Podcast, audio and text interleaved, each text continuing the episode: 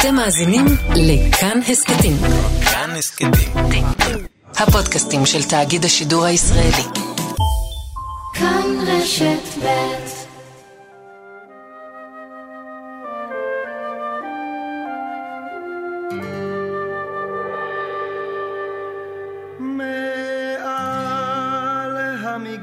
סביב אשקיפה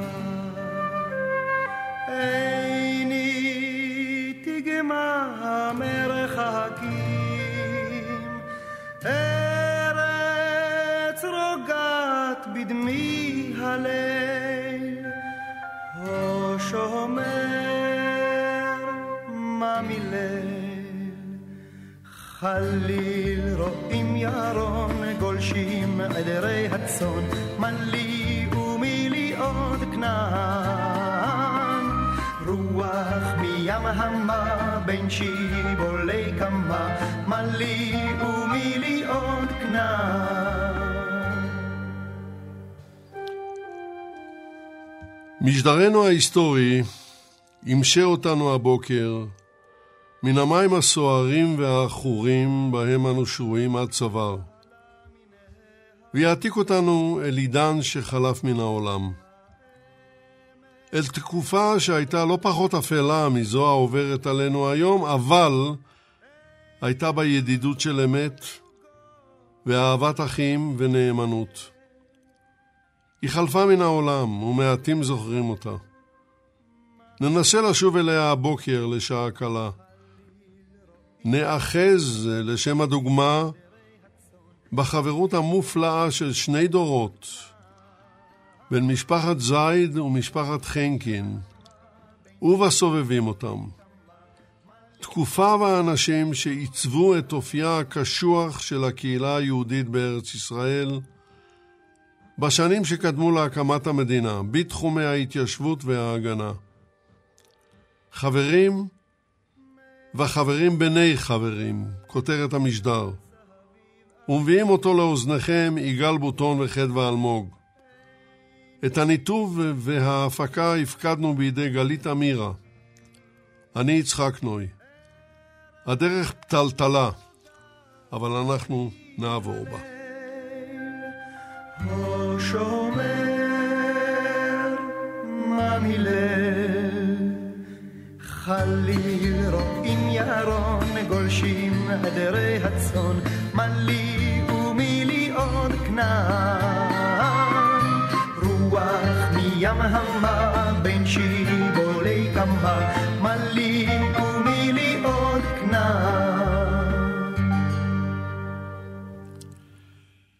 דוקטור מרדכי נאור, בוקר טוב לך, שבת שלום. בוקר טוב, שבת שלום.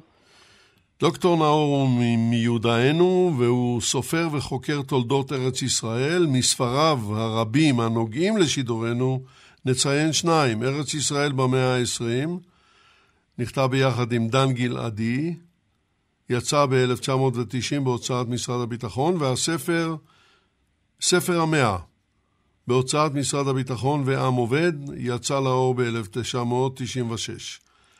ושאלת הפתיחה המתבקשת, דוקטור נאורי, מה היה ארגון השומר ומה היה המיוחד בו? המיוחד היה, איך נגדיר את זה, החלוציות שלו בנושאי ביטחון. עד אז, אנחנו מדברים על תחילת המאה ה-20, עד אז הביטחון של היישובים, הלא רבים היהודים, בעיקר המושבות, היה נתון בידי אה, זרים, בעיקר אה, בדואים, אה, צ'רקסים, והייתה שם בעיה גדולה, כי לא פעם הגנבים והשומרים היו אחים, וזה כמובן לא עזר לביטחון, ואז הופיעה קבוצה. היו גם במושבות כמה שומרים, כמו אברהם שפירא, אבל בסך הכל המצב לא היה טוב. ואז הופיעה קבוצה, או יותר נכון כמה אנשים בודדים מאנשי העלייה השנייה, בראשם אה, ישראל שוחט, אשתו מניה, אה, אלכסנדר זייד, שעוד בטח נז- נזכיר אותו הרבה כאן, והחליטו לקחת את העניין הזה לידיהם. זה לא היה פשוט אה, להשתלט על השמירה במושבות. אה, גם הייתה התנגדות אפילו של האיכרים, כי, כי זה נראה מסוכן מדי. וה, והקבוצה הזאת בעצם הפכה לחיל החלוץ של הביטחון, של ההגנה. אם אני לא טועה, בן גוריון אמר על השומר שהוא בעצם הסבא של צה"ל, כאשר האבא של צה"ל זה ההגנה. אבל ההתחלה הייתה בשומר. אני רוצה להשוות אולי את השומר למין אה, סיירת מטכ"ל של הימים ההם. הייתה, היה רק הבדל אחד בין הסיירת ההיא לסיירת של ימינו, שהסיירת ההיא הייתה כל הביטחון. כל הביטחון היה, הייתה הסיירת הזאת, לא היה דברים נוספים, והיה גם עוד שוני אחד, שאנשי השומר, בראשם אה, שוחט, חשבו שהם בעצם, אה, נאמר ככה, בלעדיים. הם לא צריכים לקבל הוראות והנחיות מאף אחד, הם עצמם. וזה היה אגב בסיכומו של דבר בעוכריהם, ואני חושב שאפילו הם הבינו את זה, שכאשר הגיעו האנגלים והתחילו להתארגן מוסדות היישוב, והיה כבר יותר אה, קצת סדר, והייתי אומר, מדרג של, של מחליטים, הם נדחקו הצידה, הם אמנם הצטרפו להגנה שהוקמה ב-1920, עכשיו לפני מאה שנה, אבל, אבל הם לא החזיקו בה הרבה זמן מעמד כי הם נדחקו הצידה, והם הקימו ארגון נפרד בשם הקיבוץ, אנחנו, אנחנו על הדברים האלה נדבר כן, בהמשך. אתה... מה, שאני רוצה, מה שאני רוצה להגיד, שאין ארוך לתרומתם הראשונית שלהם ושל בניהם. אבל אני רוצה לו, לשאול כאן שאלה אחרת, שאם אני עוקב אחריך נכון, השמירה בנקודות היהודיות, ביישובים היהודיים, העבריים, בידי בדואים, בידי דרוזים, בידי ערבים, נשמעת יותר כמו דמי חסות מאשר שמירה. זה נכון, זה נכון לגמרי.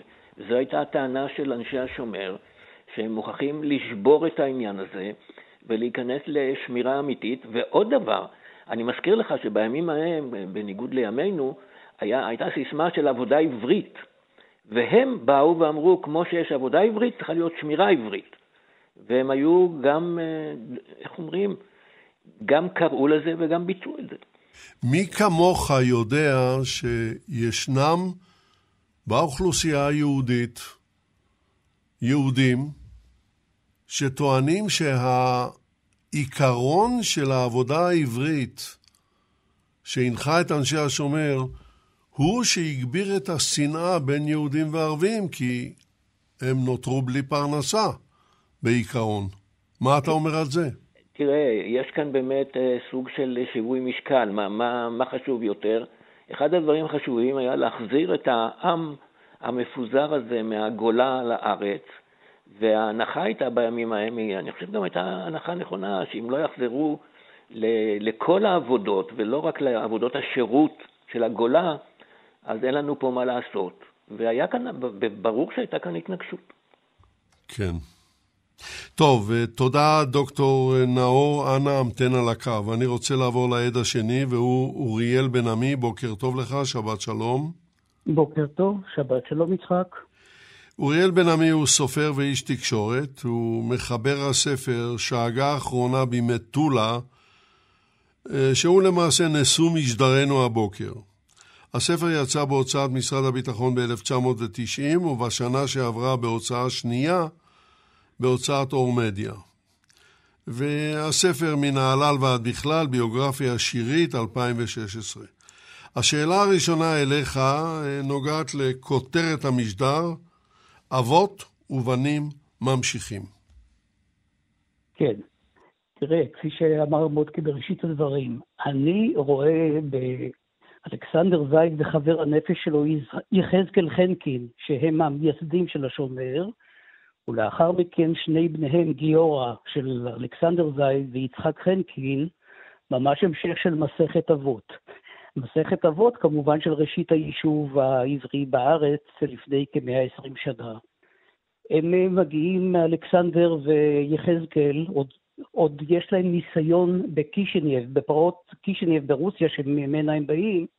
ב-1903, פעם ראשונה, הם מקימים קבוצת לחימה פלוגת קרב יהודית כדי להשיב כגמולם לפורעים הקוזקים אה, אה, ברוסיה. הם מבינים שאין להם מה לעשות שם, ובעצם עולים לארץ כמו אנשים אחרים בעקבותיהם, ואז כשהם מתחילים לחפש את דרכם, ברור להם שהמוטו הוא שמירה ועבודה עברית, וכאן הם מתחילים בעצם אה, אכן ליצור את הרומן עם המושבות, והרומן, אני אומר במובן הזה, שחייבת להיות כאן שמירה ועבודה עברית. המושבות אכן מופקרות לכנופיות הבדואית, הבדואיות באותו זמן, ונענות להם, וזהו התנאי, או שמירה ועבודה עברית מלאה, או אנחנו לא מסייעים לכם. ברור. ואתה, כשאתה מדבר על המושבות, בואו נזכיר לכולם, אנחנו מדברים על ראשון לציון, שהיום היא עיר, אנחנו מדברים על גדרה, אנחנו מדברים על חדרה, אנחנו מדברים על, על זיכרון יעקב וכן הלאה. נכון, ורחובות ששם גם התקיימה חתונה של לא מעט שומרים במהלך התקופה הזו, כן. ברור. נכון. ברור. עכשיו, אשר לבנים, בניהם, אנחנו נגיע בצורה מסודרת, אבל גיורא זייד סופג אה, בבית אביו, אלכסנדר, שעוד נדבר עליו, את כל העניין הזה של יחסי השכנות יהודים-ערבים. גם אה, האבות, אה, אלכסנדר ויחזקאל, יודעים ולומדים ערבית על בוריה, להכיר את נוהגי השכנים והתפיסה שלהם להתערות ביחסי שכנות.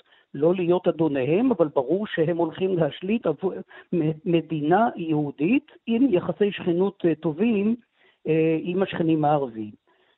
גיורא סופג את זה ולימים נעשה גם כן מעורב בעצם כל חייו בבניית התשתית של יחסי יהודים ערבים. הוא יהיה לעתיד יותר יועץ ראש הממשלה לענייני ערבים ויעסוק בגיוס הבדואים והדרוזים הראשונים לצה"ל, לשם עוד נגיע. יצחק חנקין, אותו דבר, בעצם אה, מעורב כבר מילדותו, אפילו לא מנערותו, בתגרות האדמה הקשות בין יהודים לערבים, כדי אכן להחזיק בקרקע היהודית שנקנתה על ידי אה, קהילת ציון, זאת הייתה חברה שקנתה את האדמות מהערבים, ולא לתת להם לפלוש לאדמות האלה. אה, והוא עבר, ב, איך אומרים, על גופו גם כלא וגם תקריות של, של, של, של תגרות רציניות עם ערבים שהביאו אותו כאמור לכלא ולהכיר אותם יותר מקרוב. אני מדבר על כלא עכו בימי המנדט הבריטי כמובן, בתקופה שבה אנחנו... אז בואו נמתין רגע, לא נתקדם יותר. אתה תישאר איתנו על הקו אוריאל, ואני עובר לעד השלישי, העדה השלישית, והיא אחינועם זייד רומנלי. שלום לך, אחינועם. שלום וברכה. בוקר טוב, שבת שלום. שבת שלום. אחינועם היא נכדתו של אלכסנדר זייד ובתו של גיורא. היא נולדה בשייח' אברק. היא עבדה בשגרירות הישראלית, סליחה, בוושינגטון, בימי כהונתו של יצחק רבין. ממשרד החוץ עברה לכל ישראל, אם אתם עדיין זוכרים, ששווק חיים, עבדה בשידורי חו"ל, והיום היא עובדת סוציאלית בפנסיה. עכשיו, השאלה הראשונה שמתבקשת מאליה, אבל מעטים מתייחסים אליה בכלל. אנחנו יודעים שאלכסנדר זייד נרצח. אנחנו מכירים את פרשיות נקמת הדם, נדבר עליהן להלן, אבל למה הוא נרצח? מה דעתך? הסבא שלך. כן. אה, מאבא גיורא שמעתי כי זייד נרצח בידי שליח של המופתי בירושלים והיה מחלק כספים לרוצחי היהודים. הוא גם אמר כי הרוצח קאסם טבש וחבורתו רצחו עוד שמונה יהודים בסביבה. אה, זייד נרצח אולי דווקא משום שהיו לו קשרים טובים, טובים מאוד עם הערבים בסביבה, ולא רצו שהערבים יקבלו את היהודים כאנשים טובים. ואמנם מחקרים אחר כך הראו שרוצחים קיבלו כסף עבור כל יהודי שהם, שהם רצחו. אבל מאוחר יותר, וגם לקראת הפגישה הזאת, כשבדקתי ראיתי שאולי יש קשר נוסף. אה, ב-1935 יצחק חנקין הצעיר, אה, שהיה שומר, נקלע לעימות עם כמה בדואים בעת שהגן על קבוצת, השומ... על קבוצת עם קבוצת שומרים על אדמות קוסקוס טבעון. בעימות נהרג אחד הבדואים. אה, אני חושבת זה היה הש... השומר שהרג אותו היה כנראה אריה אברמסון, אבל יצחק חנקין, שהיה הרווק היחידי בין השומרים, אמר, אני לא יכול לתת לאחרים שיש להם משפחה וילדים לשבת בכלא, התנדב להכריז על עצמו כיורה, וכדי שלא יאסרו את השני. הוא נידון לעשר שנות מאסר, ויותר מאוחר, לדבריו, משפחת ההרוג ניסתה לפגוע בו, אבל מכיוון שהוא היה בכלא, היא החליטה לפגוע, לפגוע באלכסנדר זייד, שהיה כמו אב, אב שני בשבילו. איך הוא היה אב שני בשבילו? כי כפי שאמר אה, אוריאל, אה, זייד וחנקין, האבא, היו חברים מאוד טובים מהרגע שהם עלו לארץ. והם עברו יחד בהרבה אה, נקודות, כולל בירושלים, שם הם אה, אה, התרפאו מקדחת שניהם, שם הם הכירו את בוריס שץ, והמשפחות ליוו אחת את השנייה. זייד העריך מאוד את, את חנקין, יחזקאל חנקין, שניהל את ההגנה העצמית עוד ברוסיה, ושניהם יחד חלמו וגם הקימו אחר כך את השומר, עוד לפני זה את בר גיורא ב-1903, ואחר כך את uh, השומר. כלומר, עם עוד אנשים, עם יצחק בן צבי ואחרים, אבל שתי המשפחות היו מאוד קרובות. אבל אחינועם, כן. אה, יחזקאל חנקין לא כל כך נרפא מהמלאריה, הוא מת בגיל 35 ממלאריה. נכון, נכון. מה קורה עם הבן שלו, עם יצחק? היה, נולד... בן כמה הוא אז? הוא נולד ב-1911, אז אה, הוא היה מאוד צעיר כשאבא שלו נרצח. ואני חושבת שהמשפחות, שזייד היה לו כמו אבא שני. הם לא היו גרים קרוב, אבל היה קשר מאוד חזק ביניהם, וכשהוא קצת גדל, הוא היה בא הרבה למשפחה וגר, אז היו גרים אחד אצל השני, לא רק מבקרים, כמו היום. אה, אה, אז זייד היה לו כמו אבא, אבא שני. כן, כן.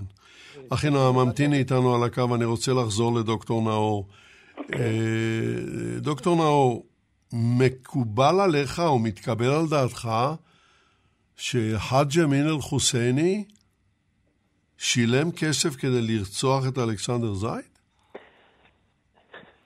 יכול להיות. תראה, אנחנו, כשאלכסנדר זין נרצח, זה בקיץ 38, המרד הערבי, המהומות, הם בשיא.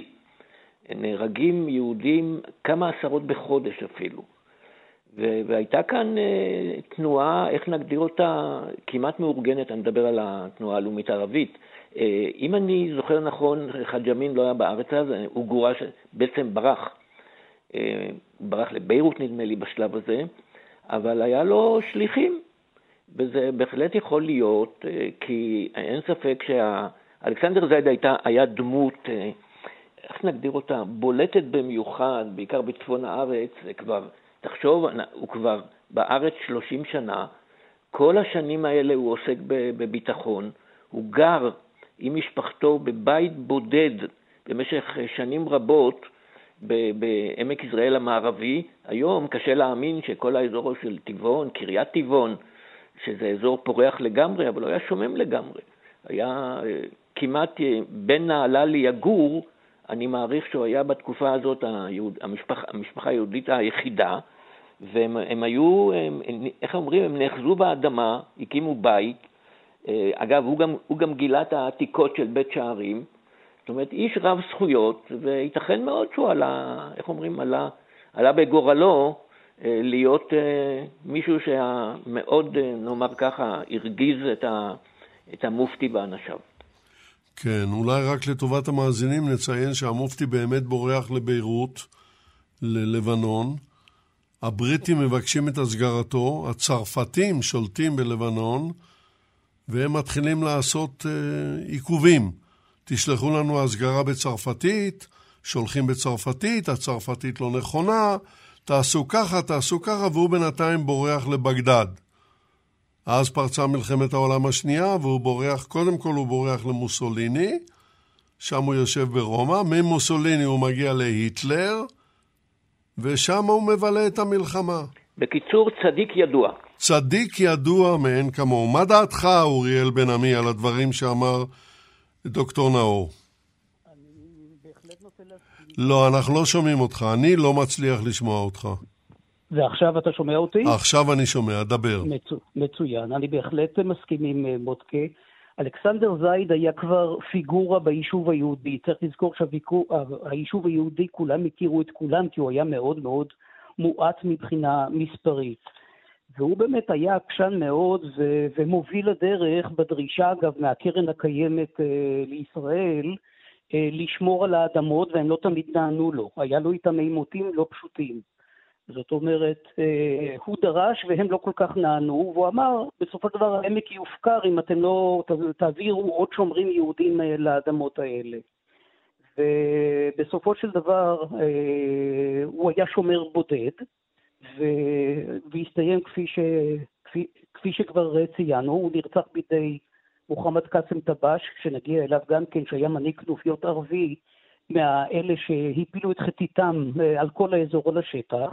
הוא היה לבד, כפי שאמר אה, בודקה, בבית בודד עם אשתו ציפורה ועם ארבעת ילדיהם, בודדים, חשופים אה, לשרפת הגורן השנתית שלהם, של כל עבודת השנה, ובעצם כאשר הייתה איזו תקרית שהכנופיות הערביות היו מגיעות אליהם, הם היו מקבלים איתותים מהשכנים הערביים שהם כן שמרו איתם על קשר טוב, והיו נזעקים אה, לעברם סוסים פרשים מכפר יהושע הסמוך, ובאים בעצם להדוף את ההתקפות האלה. זה היה היום-יום בעצם שלהם. וזייד לא פעם שאל את ציפורה, תגידי, אנחנו לא מפקירים את ילדינו, אנחנו לא צריכים אה, לעזוב אולי, לעבור לנהלל או למקום בטוח יותר? וציפורה הייתה נחושה, אומר את זה גיורא בזיכרונותיו, כפי שהוא מספר לי, הוא אמר, זייד היא קראה לו זייד. זייד, בית לא עוזבים. אנחנו, אנשי השומר, אנחנו לא נזוז מכאן. איך אומרים? וכל השאר היסטוריה. זייד נרצח, והם ממשיכים אה, לגור נצריו עד היום אה, בבית, אה, בבית הזה. עוד דבר, אם אפשר, והנושא באמת שהזכרתם, הנושא של חברות האישית. די לא יאומן היום שאנחנו עוסקים בהיסטוריה, לראות כמה אנשים יחידים, בודדים, השפיעו על, על גורל, על מהלך המאורעות. החברות האישית בין זית ליחזקאל חלקין מתחילה בזה שהם מטיילים באזור ואדי ערה, ונחש צפה לופת את רגלו של זית, והם חושבים מה הם עושים. בית חולים רחוק, מה הם יעשו? אומר חנקין, שהיה צייד מעולה, אומר לזייד, אל תזוז. והוא מכוון את האקדח ויורה בראש הנחש הצפה ומציל אותו, ובעצם כאן נקשרת איזה ברית דמים, כי כעבור שנים יחזקאל חנקין אה, ילך לעולמו כאמור בגיל צעיר, אגב מקדחת שחור השתן זה נקרא, ואי אפשר היה להציל אותו, ואז אה, אלכסנדר זייד יאמץ את יצחק חנקין ממש כבן, וההמשך יגיע שיצחק עוד יגמול לו אחרי הרצח של זייד עצמו, וירגיש מחויבות כלפיו כל חייו.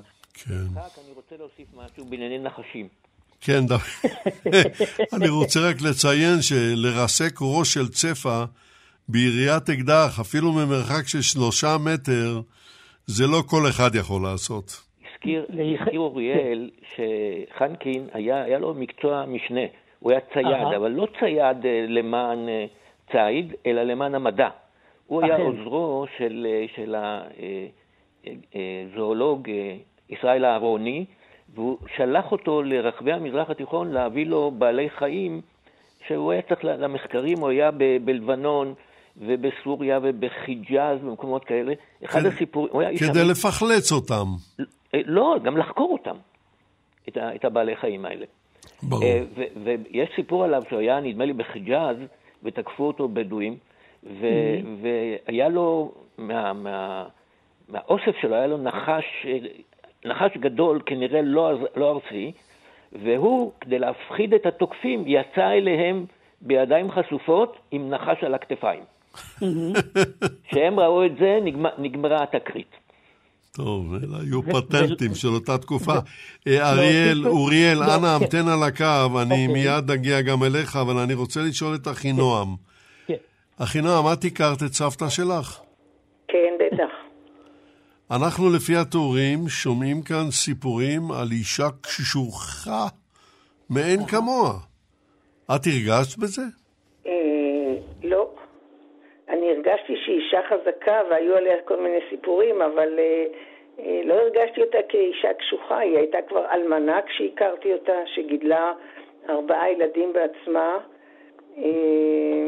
אבל היא הייתה יודעת להפוך סיטואציות קשות לבעלות תקווה.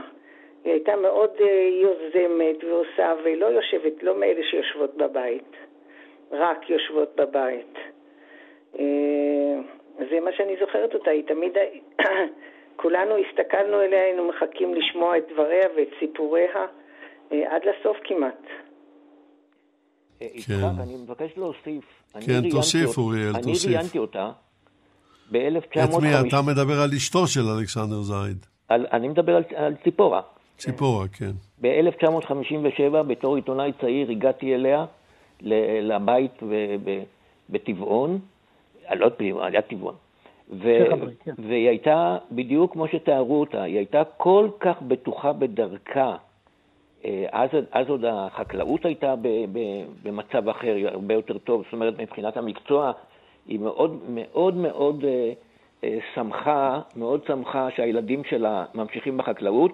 אמנם הבת, כוכבת, נישאה למהנדס, אבל כמו שאמר אלכסנדר זייד, לא חשוב, לא חשוב אם הוא מהנדס, העיקר שהוא ידע לחרוש.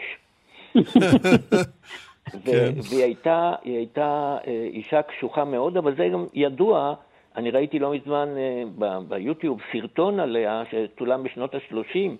היא הייתה למשל רוכבת מאוד ידועה על סוסים, היא גם זכתה פעם ברחובות, בחגיגות שם של פסח, במקום ראשון. אגב, לא נתנו לה להופיע כי הייתה אישה, אז היא התחפשה לגבר וזכתה במקום Mhm. הראשון. יוצא מן הכלל. אוריאל, כן. אתה איתנו, אנחנו שומעים אני- אותך מהמהם ברקע.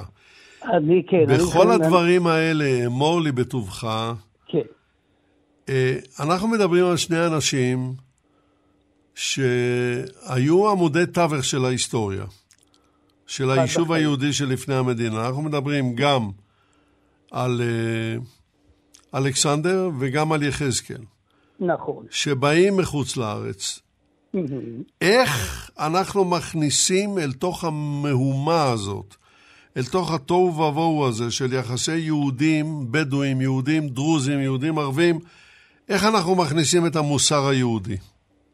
אז זה בדיוק הנקודה המעניינת שביניהם, אמרתי, גיורא ויצחק ממש ממשיכים אותה. ראשית, אנשי השומר מחפשים, כדי להרכיב את אנשי השומר, סיירת מטכ"ל של פעם, כמו שאמר מודקה, אנשי מוסר יהודים, שבט אמיצי לב, ח- הם, יש להם איזה פרופיל, אגב, על פי דמותו של זית, יהודי חסון, יהודי שיודע להרביץ כמו שצריך, וגם יהודי שיודע להבליג, וזה מאוד משמעותי. כלומר, לא לעורר תגרות בין הערבים, אלא השכנים הערבים, אלא להתערות בתוכם, ויחד לחיות באמת ב- באופן מאוד ברור של מי האדמות, מה שלנו ומה שלכם, ולעשות דו-קיום, לא קראו לזה אז את המושג הזה שקיים אה, היום. אה, אה, הם מעבירים את אותו, בעצם את אותו יחס, אם תרצה, את אותם ערכים לבנים, אם אפשר להתקדם לגיורא וליצחק, אני אגיד שני משפטים שבעצם הם ספגו מהם, הבנים מההורים. גיורא אומר בפירוש, אומר לי בספר, אבא, כלומר אלכסנדר, לא דיבר בסיסמאות, הוא חינך אותי לא לשנוא את הערבי, לא להתקומם נגד הר- הריגת יהודים, ואני בשום פנים ואופן לא שונא ערבים משום שהוא לא ציוני. הראש שלי חטף הרבה אנשי אבני קלע ומכות נבוט, תאמין לי שלא נשארתי חייב. אף נבוט אבל לא הכניס לי את השנאה לראש. כלומר, היה פה, בוד, היה פה בפירוש מוטיב של כבדהו וחשדהו, ובהחלט לדעת כאמור לתקוף, אבל מצד שני גם לדעת להבליג ולא לחרחר ריב. והמוסר היהודי, אם אתה אומר, הייתה פה גם זיקה יהודית מאוד גדולה, למרות שהם היו אנשים חילוניים, אבל בעלי תודעה. יצחק מספר שכשהוא היה בן 13 הגיעו לעין חרוד, קרא לו אמו ומסרה לו פיקדון. ביד שמאלי הפקידה את התפילין של אבא ואמרה, זה הנשק ששמר על עם ישראל עד היום, וביד ימיני הפקידה אקדח בראונינג בלגי, אגב אותו אקדח של יחזקאל כן, שירה במער, במערכה הראשונה בצפה של זית, אה, אקדח שהיה שייך ליחזקאל חלקין, שהוא גם כן היה שייך לאבא, והיא אמרה, וזה צריך לשמור על עם ישראל מהיום והלאה. את הטלית של אבא היא כבר לא יכלה למסור לי, כי שנים אחדות קודם לקחה אותה ורקמה ממנה את דגל השומר עם הסיסמה בדם ואש יהודה נפלה, בדם ואש יהודה תקום, והטלית הזאת אגב עד היום נמצאת בבית השומר בכפר גלעדי ושימשה כחופה לחתונות של השומרים ברחובות ובמושבות אחרות אה, בשנות, בראשית שנות ה-30. כן, תודה. אחינועם, את עדיין איתנו. אחינועם זייד רומנלי. יש לי שאלה קשה אלייך, בעניין נקמת הדם אה, מנקודת מבטו של גיורא, אבא שלך. הלו הרוצח שהרג את הסבא, את אלכסנדר זייד, היה, איך לומר, רוצח מקצועי. כן, אלכסנדר זייד לא היה היהודי היחיד שהוא רצח. יש להניח, אנחנו לא יודעים במאה אחוז, אבל יש להניח שידו הארוכה של חאג' אמין אל-חוסייני הייתה ברצח הזה. עכשיו, גיורא אביך, בחור שלמיטב זיכרוני היה גם בבריגדה. לא, זה אח שלו היה בבריגדה, אחיו היה בבריגדה, בסדר. גיורא, יוחנן. ללא ספק, אדם אמיץ והכול, אבל הוא מלא היסוסים בקשר לנקמת הדם. זאת אומרת, לחסל את המנוול שהרג את סבא שלך. ומי שמר, שמחסל אותו בסופו של דבר, זה לא גיורא, אלא יצחק. כן. את יכולה להסביר את הדברים האלה? כן, אה, כשאבא גדל בשייח' אברק לא היו ילדים יהודים מסביב. אח- אחד החברים הכי טובים שלו היה מוחמד אבו סודה. הוא היה ערבי אה, בדואי ש, שגדל איתו ושהם הרבה שנים היו חברים. עכשיו, אחרי שסבא נרצח, אז אבא מספר שהוא אה, הלך והרביץ לאבו סודה. הוא היה כל כך מתוסכל וכואב והרביץ לו. ואז אבו סודה מתחיל לבכות.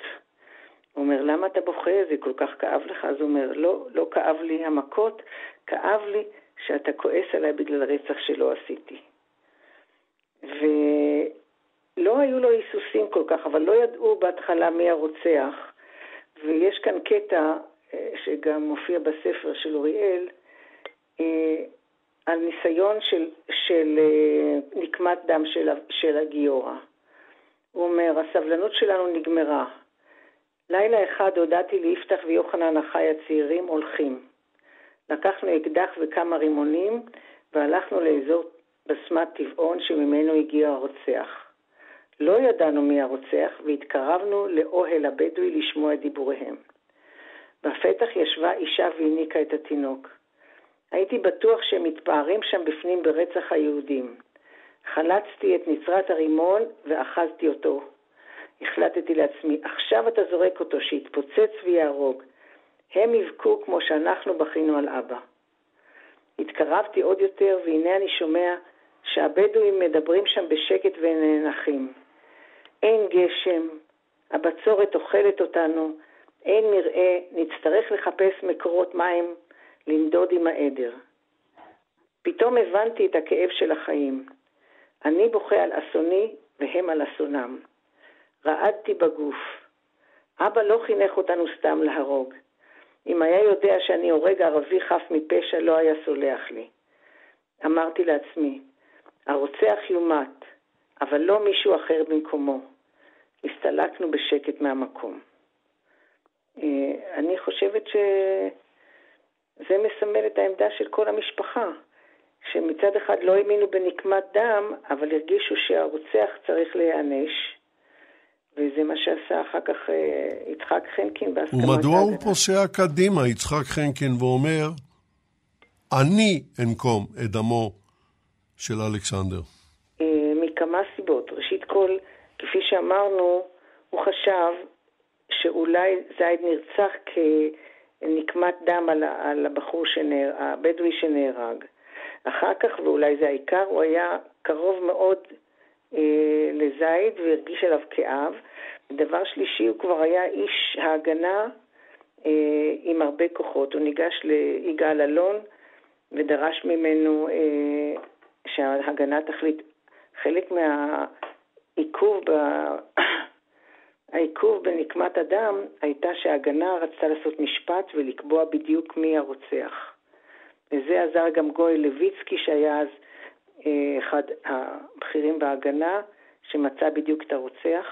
אז אה, חנקין הרגיש שהוא הוא גם היה קצת מבוגר מגיורא בכמה שנים. הוא הרגיש כאילו הבן הבכור, הוא צריך לנקום את נקמת הדם. מעניין, מעניין. דוקטור נאור, דוקטור נאור, אני איתך, אני איתך, אני רוצה... קודם כל תוסיף, אבל אחר כך אני רוצה שתענה לי על ה... תתאר לנו קצת את פעולותיו של יצחק חנקין בפלמ"ח, בהיותו פלמ"חניק. אנחנו כבר כל, טרום כל, מלחמת כל, העצמאות להזכיר, בקרב הבדואים. קודם כל צריכים להזכיר באמת את הפעולה הזאת של הנקמת דם.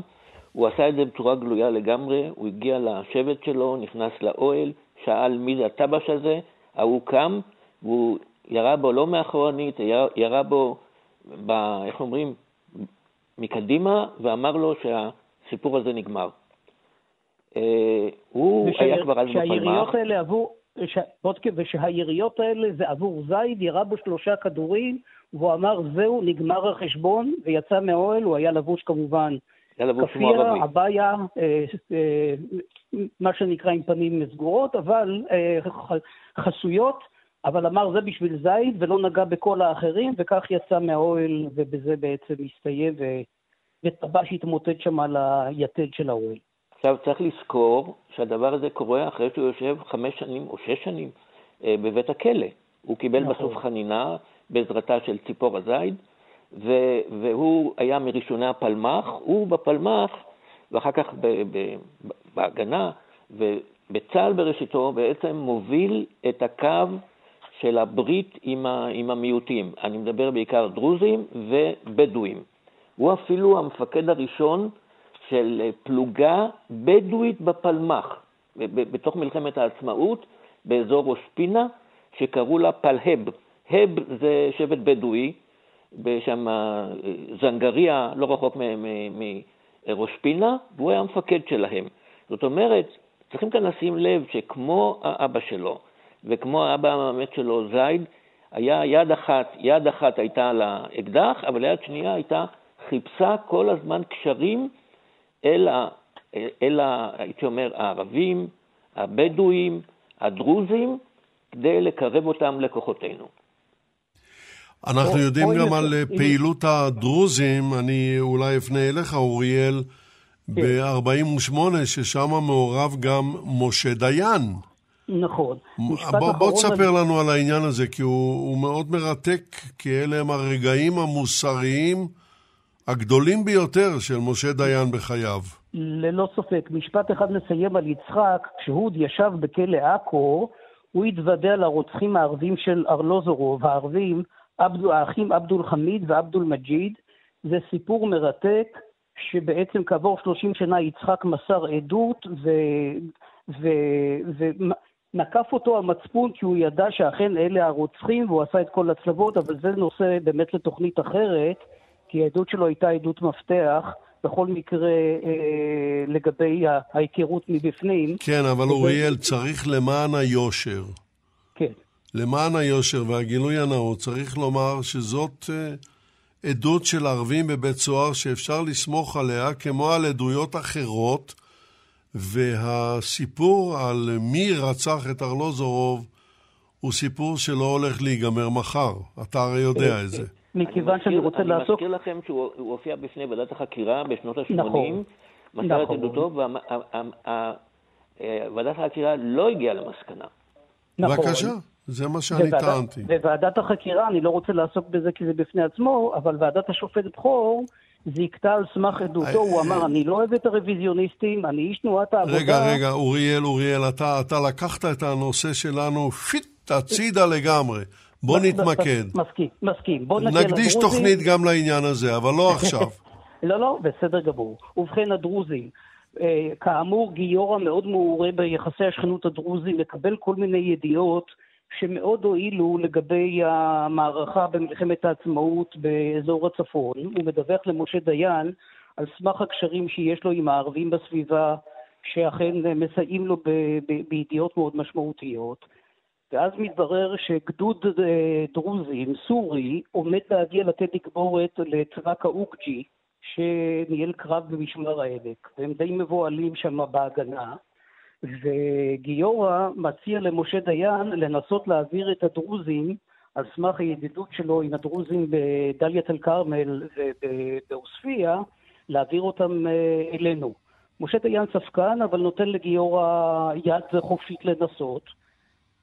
הדבר הזה קורה ברמת יוחנן ליד קיבוץ אושה, שיום קודם יש קרב של אותם דרוזים סורים שהם אה, גורמים לנופלים לא מעטים אה, בקרב היהודים, ובראשם עמד זוריק דיין, זוהר דיין, זיכרונו לברכה, אחיו של משה. ובכל זאת משה נענה לעניין ומקיים אה, מפגש חשאי תחת עץ האלה בקיבוץ אושה, ומצליחים במאמץ להביא לעריקת הגדוד הדרוזי, ומשה דיין מבטיח להם בתמורה שהם ישמרו על, אה, על אנשי אחיהם הדרוזים מאיטליה, מהכרמל. ובעצם כשמדברים על ברית דמים, זה, שם זה בעצם מתחיל. הדרוזים אכן עורקים ומשרנים את המערכה בפיקוד צפון במלחמת העצמאות.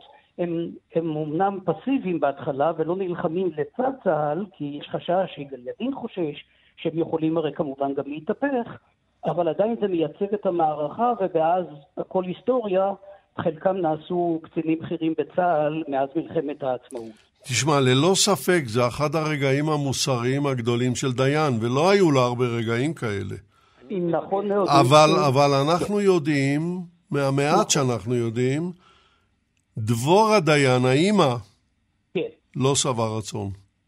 אכן, דבורה הייתה במלוא אבלה על זוהר, על זוריק ז"ל, שהוא אגב אבא של עוזי גם, אח של משה כאמור, ו- ומשה אומר ל- ל- למג"ד הסורי, תדע לך, אמי זקנה, אני מאוד אהבתי את אחי, ואמי כבר לא תוכל ללדת. שתבין שאני הולך פה לשלם מחיר יקר מאוד אישי על, על הנכונות שלי לעשות איתכם את ההסכם, כי יש לי את כל המוטיבציה לנקום בכם חזק מאוד, אבל אני רוצה להיות פרגמטי וגם אתם פרגמטיים, ובסופו של דבר כך משכנע אותם.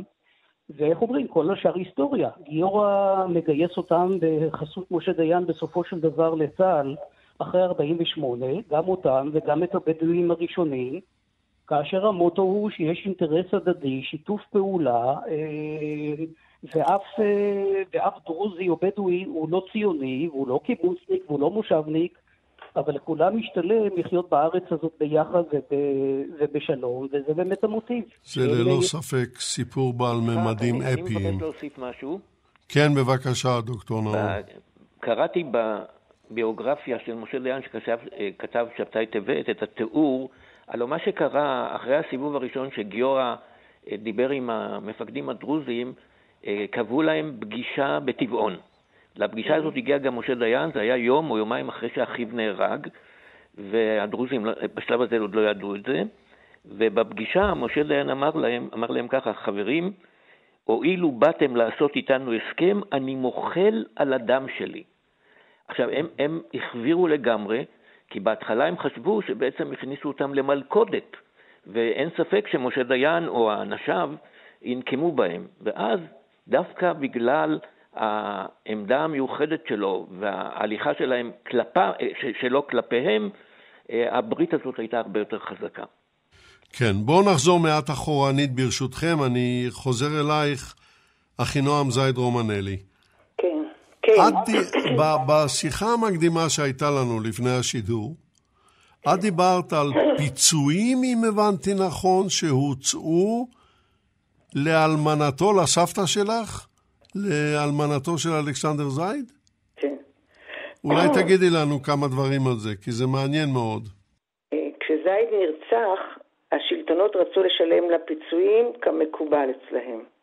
זה היה סכום די גדול, אני לא זוכרת בדיוק כמה, אבל זה היה סכום די גדול. אבל סבתא ציפורה לא הסכימה לקבל כסף תמורת הדם של זייד. בשום אופן. היא תרמה את הכסף לקרן הקיימת ולחפירות בית שערים העתיקה שזייד גילה עם גיורא, אולם החפירות הוזנחו מחוסר תקציב.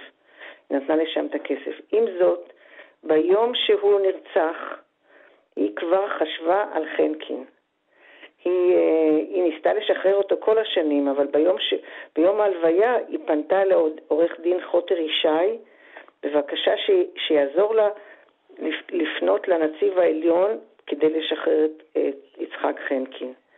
הכוח הנפשי שלה היה באמת מרשים, והיכולת להפוך אפילו ברגעים כאלה כואבים, להפוך כל מצב לכוח, אה, זה עזר, ויצחק שוחרר אחרי כמה זמן, אחרי איזה חמש שנים בכלא. אה, זה דבר שקשה לקבל. זאת אומרת, קשה להאמין שזה היה, אבל זה היה. מה, מה התגובה שלך, דוקטור נאור, על המקרה הזה? מה אפשר להגיד? תשמע, היו פעם אנשים אחרים. אומרת, היו פעם אנשים את... אחרים. הם ראו את התמונה מכל הצדדים שלה. זאת אומרת, זה לא רק החזון הציוני, זה גם הרצון להתיישב בארץ, הרצון למצוא פה שותפים, והר... והר... והרצון להמשיך הלאה. זה אחד הדברים החשובים.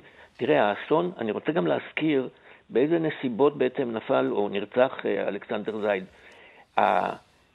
התביעות שלו, הטענות שלו שמוכרחים ליישב עוד יהודים באזור, בסוף התקבלו, והוקם קיבוץ אלונים, במרחק, mm-hmm. נדמה לי, שני קילומטר או משהו כזה מה, מהטירה שלו, והוא הלך בלילה לפגישה בקיבוץ אלונים ונרצח בחורשה בזמן הליכתו. זאת אומרת, כאן הייתה, הייתה כאן סיטואציה, הייתי אומר, כמעט מצד אחד בלתי אפשרית, מצד שני צריכים להמשיך ולחיות. וציפורה, אני חושב, לפי הדברים ששמענו פה, אה, ממש ייצגה את אה, רוח השומר, אם כי אנחנו מדברים כבר 30 אה, שנה אחרי יסוד השומר ובערך 20 שנה אחרי פירוק השומר. וזה מאוד מעניין. עם השומר ישנה בכלל בעיה גדולה. אתה רצית להוסיף משהו, אוריאל? כן. בבקשה. כן, תראה, דיברנו כבר על נקמת הדם. קודם כל, יצחק ממש דרש לעשות את זה בעצמו מיגאל אלון. ויגאל אלון אמר לו, תשמע, אתה כבר ישבת בכלא, ואם חלילה אתה מסתבך, אתה ישר אה, עולה על עמוד התלייה, ואין פה חוכמות.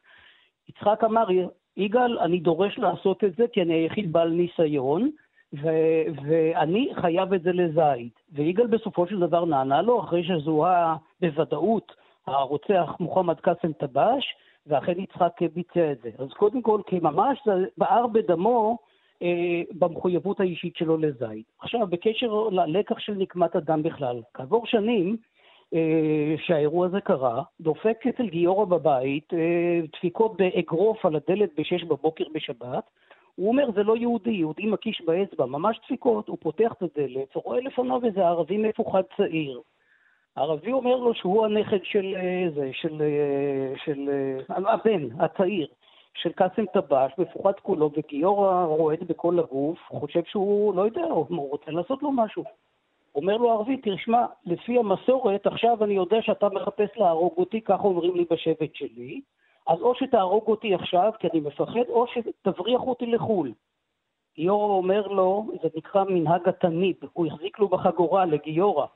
גיורא אומר לו, שב בשקט, אני מתחייב לך שלא נעשה שום דבר. לוקח את האיש הזה, את הצעיר, הבן של הרוצח, של אביו, מסתובב איתו בג'יפ בשבטים בעמק יזרעאל, בשבטים הבדואיים, וכולם מסתכלים נדהמים, ובעצם זה איתות, מעכשיו יהיו יחסי שכנים, סגרנו את החשבון, דיר באלק, מה שנקרא לכולם, אתם תחיו בשלום, אנחנו נחיה איתכם בשלום.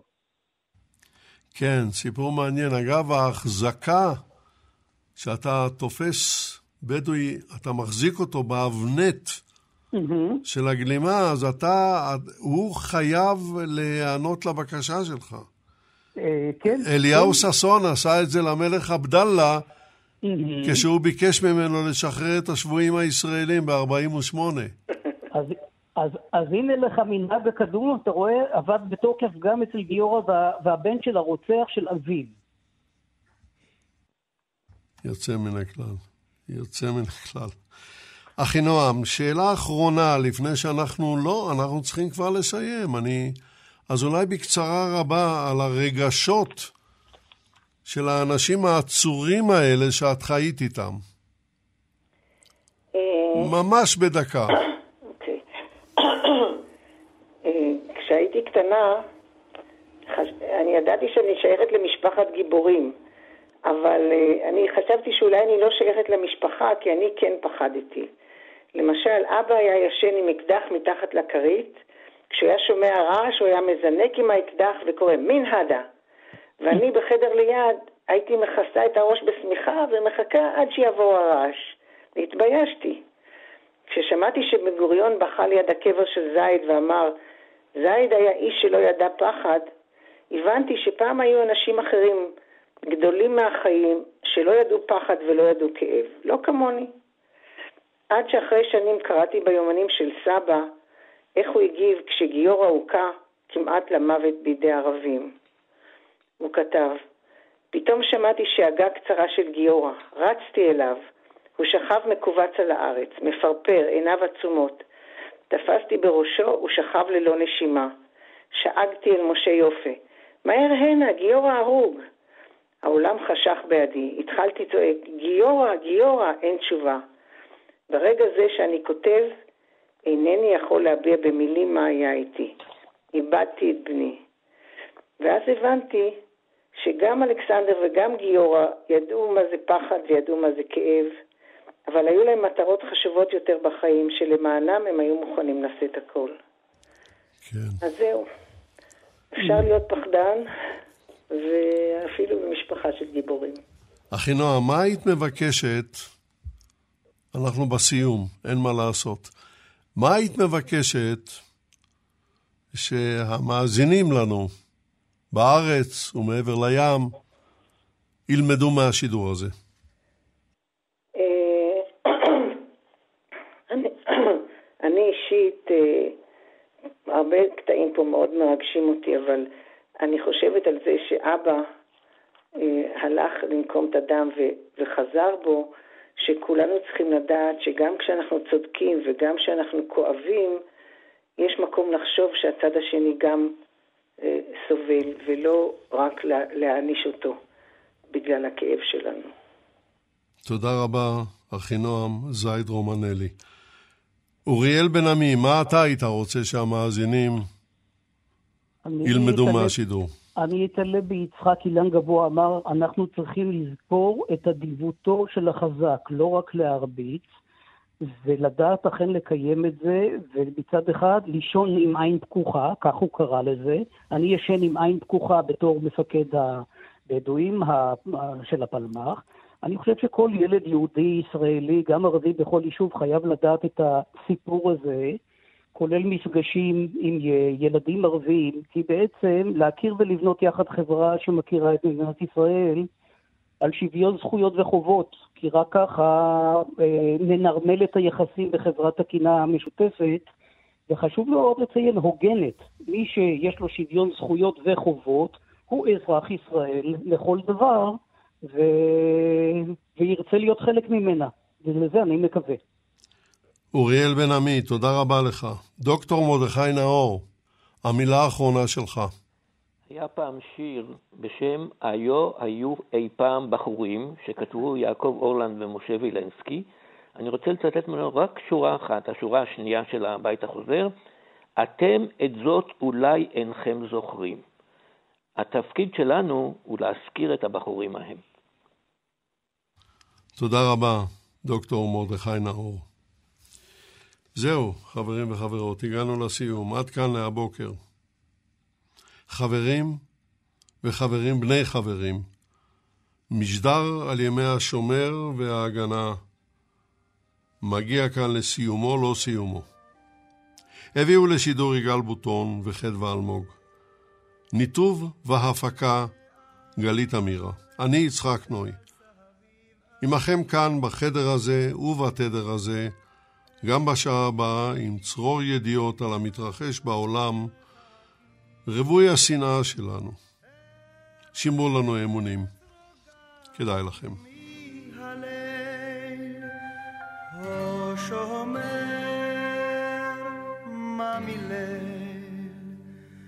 חליל רואים ירון, גולשים עדרי הצאן, מלי ומילי עוד כנען, רוח מים המה בין בין שיבולי כמה, מה לי ומי לי עוד כנען.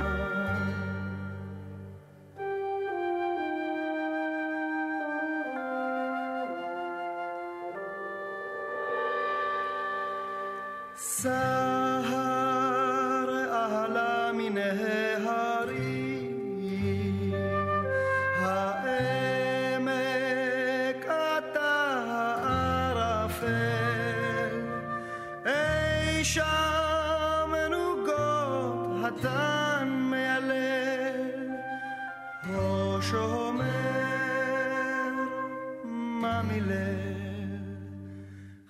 חליל רואים ירון גולשים עדרי הצאן